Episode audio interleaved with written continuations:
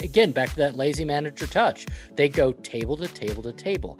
And if you're going to go over to somebody, go over to them deliberately and then walk away. Go help us another table. Go back to the kitchen and see if you need to run some food. Go do anything else. And then come back three minutes later to touch the next table. What's up, Zach Oates here, author, entrepreneur, and customer relationship guru. Welcome to Give an Ovation growth strategies for restaurants and retailers, where we find industry leaders to share their secrets to grow your business. This podcast is sponsored by Ovation, the actionable guest feedback tool that works on or off premise and is easy, real time, and actually drives revenue. Learn more at ovationup.com. Welcome to another edition of Give an Ovation. I am joined today by Ken McGarry, the principal at Corgan Hospitality, a nationwide restaurant consulting firm. He has over two decades of experience at the helm of many successful restaurants, bars, and entertainment based venues like Topgolf. You can get some of his inspirational insights in his amazing book, The Surprise Restaurant Manager. And I know that most of you are just listening to this, uh, but I am holding his book here. You can hear hear me thumb through those pages. Uh, I read the whole book in two days. It was a phenomenal read, really quick, uh, great insights there. Also, loved you on Restaurant Unstoppable. Er- Eric, good buddy of mine. Love his podcast. And uh, for those of you who haven't seen it, Restaurant Unstoppable episode 806, go check that out. It's a phenomenal episode. That's like an hour long. This is going to be much more pithy than that. But needless to say, Ken, thank you for joining us on Give an Ovation. I thank you so much. That was a fantastic uh, introduction.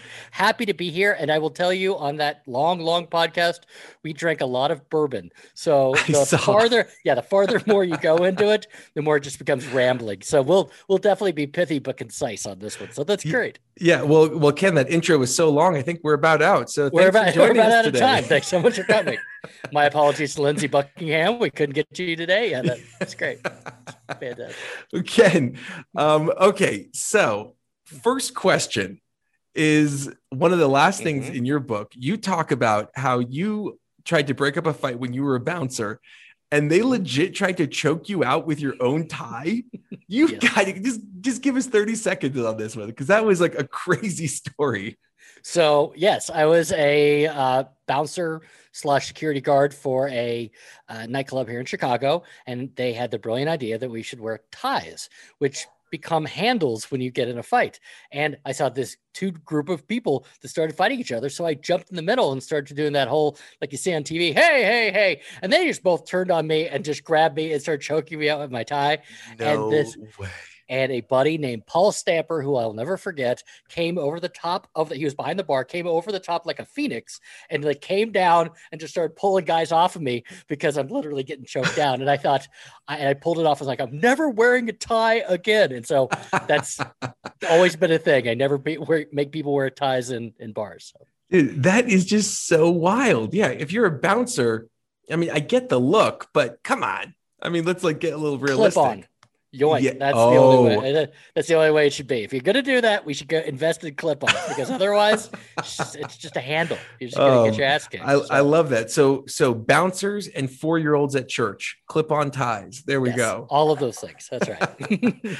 um, awesome. So first of all, uh, I guess second of all, now what what keeps you busy, Ken? Tell us a little bit about about what you do and uh, and how you do it. So, heading up Corgan Hospitality, I have about a half dozen current clients.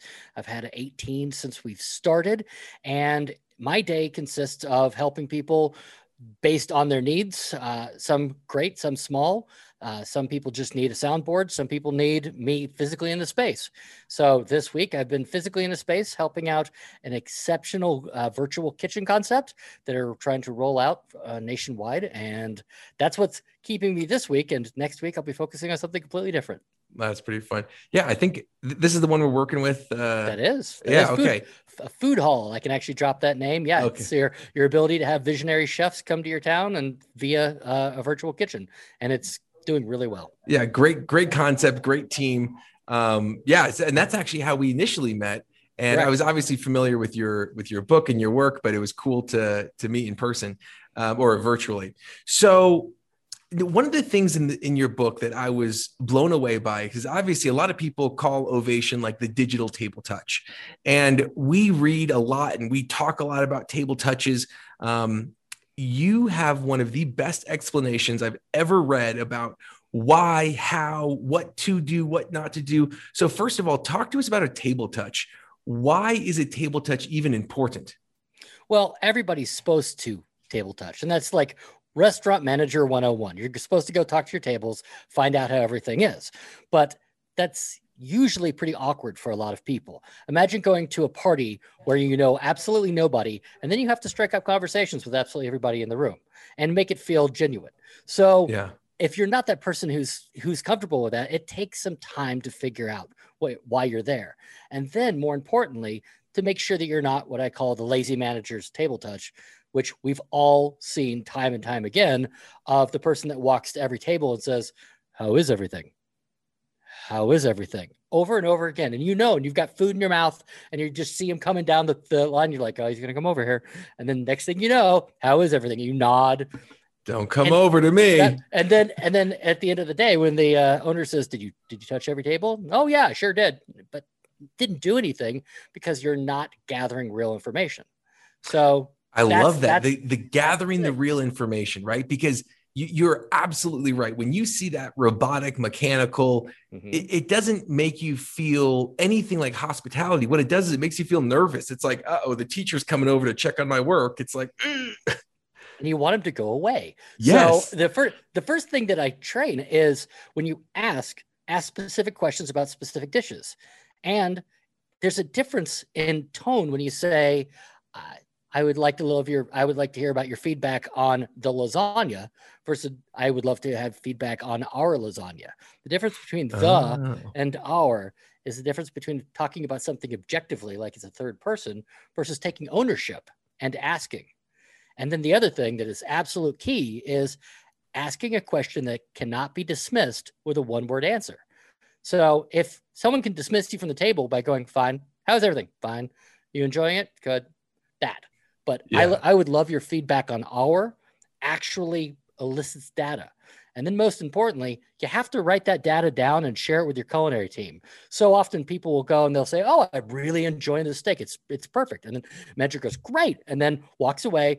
Kitchen doesn't know. Nobody gets feedback. So part of our training is take down data. That nightly log is a book in and of itself, but you just see trends of 15 people like the cacciatore, 12 people didn't, five people thought it was too salty. And then that way you can improve your menu by actually taking data.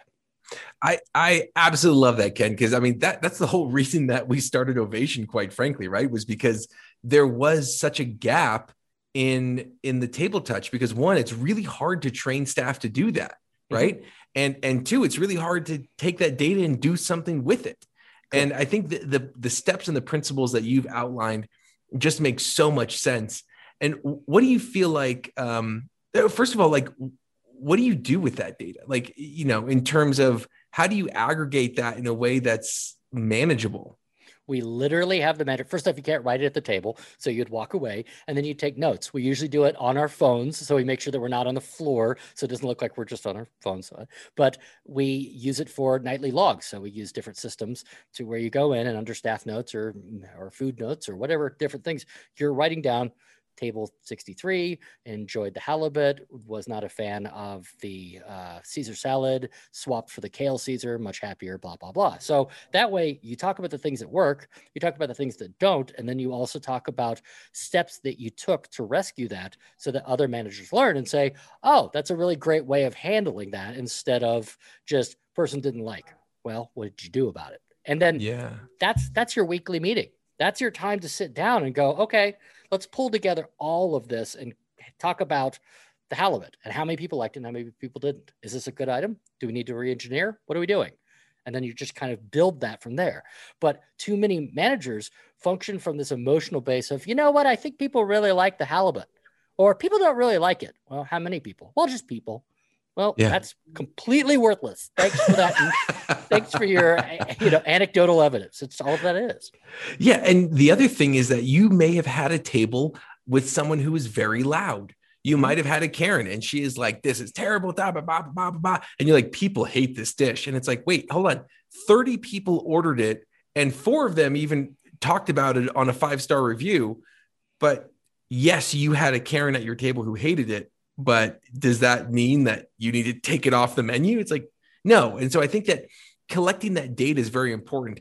And one of the things that you mentioned also in the book is how you should kind of brace yourselves when you're really ready to start doing the table touches right mm-hmm. because you're going to you're going to hear what people actually think of course. And if you're truly asking information and digging, because in doing so, people, you're going to run into people all the time that will lie to you and just want you to go away. And they don't really want to tell you that there's something wrong with the dish. So sometimes you have to look past their words and see what's on their plate and watch them. I can watch, and most managers can, from across the room and see if somebody's enjoying it. I'll watch the the delivery and I'll wait for the I'll wait for the two bite check and I'll say, oh, she is not enjoying that. You can tell because she's looking down and then she does this like that. Mm. And you're like, oh, oh, yep, she's not. And so I'll walk over and I'll say, hey, you know what? I'd really love your feedback on our steak. I would, you know, is it is it prepared to your liking? And then she will say, oh, yeah, it's great. It's, it's fantastic. It's wonderful. And she's wanting to go away. And that's called my mom because my mom will not tell you in the moment that something's wrong. Now, she will 100% go to her church group and to Bridge and everyone there else, and she'll tell absolutely everybody there, um, I went to this place and the steak was terrible. Don't ever go. But she's not going to tell the manager. And she's also probably not going to be the person who's going to review. And it's uh-huh. so odd for me with restaurant people that I say, I would rather have 100 one star reviews than for people to just walk away and not ever be able to attract them. That's my, the, the my mom thing. You're never going to find her. She's never going to leave a review. But thank goodness for people who do leave one star reviews because we can turn those. We can turn those into five stars all day. Yeah, absolutely. And I think that's that's the thing. And, and even better when those one star reviews are private. But hey, you know, like and then you can and then you can boost the yes, you're you're not wrong. There's there's a there's but, definitely a benefit of that, but that feedback is what you yes. Want. And I think that's the that's the essence of what it is, right? Is that so often especially look, if you've been running your restaurant for five years, you've obviously figured some things out. But I guarantee you, there is so much that you're missing out on if you're not doing something like what Ken's talking about, because there's so much. One of the things that we've uncovered, you know, people will start ovation, and the thing that they say is, "Oh my gosh, I had no idea that my customers had so much to say," mm-hmm. and and then doing something about it. Right? I, I love your process of again going from the very beginning you, you see you see who's having a good experience with your eyes first right? You don't just go around and and go table by table. You talk about the zigzag method. T- tell us a little bit about that. Yes, because again, back to that lazy manager touch, they go table to table to table. And if you're going to go over to somebody, go over to them deliberately and then walk away. Go help bus another table. Go back to the kitchen and see if you need to run some food. Go do anything else. And then come back three minutes later to touch the next table. Because otherwise, you look like you're part of a process and a, a robotic sort of step of service instead of being an actual I have a purpose for why I'm going over to ask this specific question about the specific dish. And you can even say, we're working on this dish and I would really love your feedback. We just did a new recipe yeah. on this one. I would really love to hear what your thoughts are. Because and people opens it up. Yes, people are a lot more willing to voice if they're thinking that it's going to help, right? Mm-hmm. Data shows that a lot of a lot of times people don't leave online reviews because they don't have anything good to say and they don't think it's going to help. They don't think that anyone's actually going to going to see it. The people who leave negative reviews, they want to feel heard by the public, right? Not by the restaurant. And okay. so they, they want to to voice the injustice that they experience because of a, a you know, an ice cold ahi tuna, which I believe you have eaten. I have absolutely. You didn't. You didn't want to take it back because someone knew you.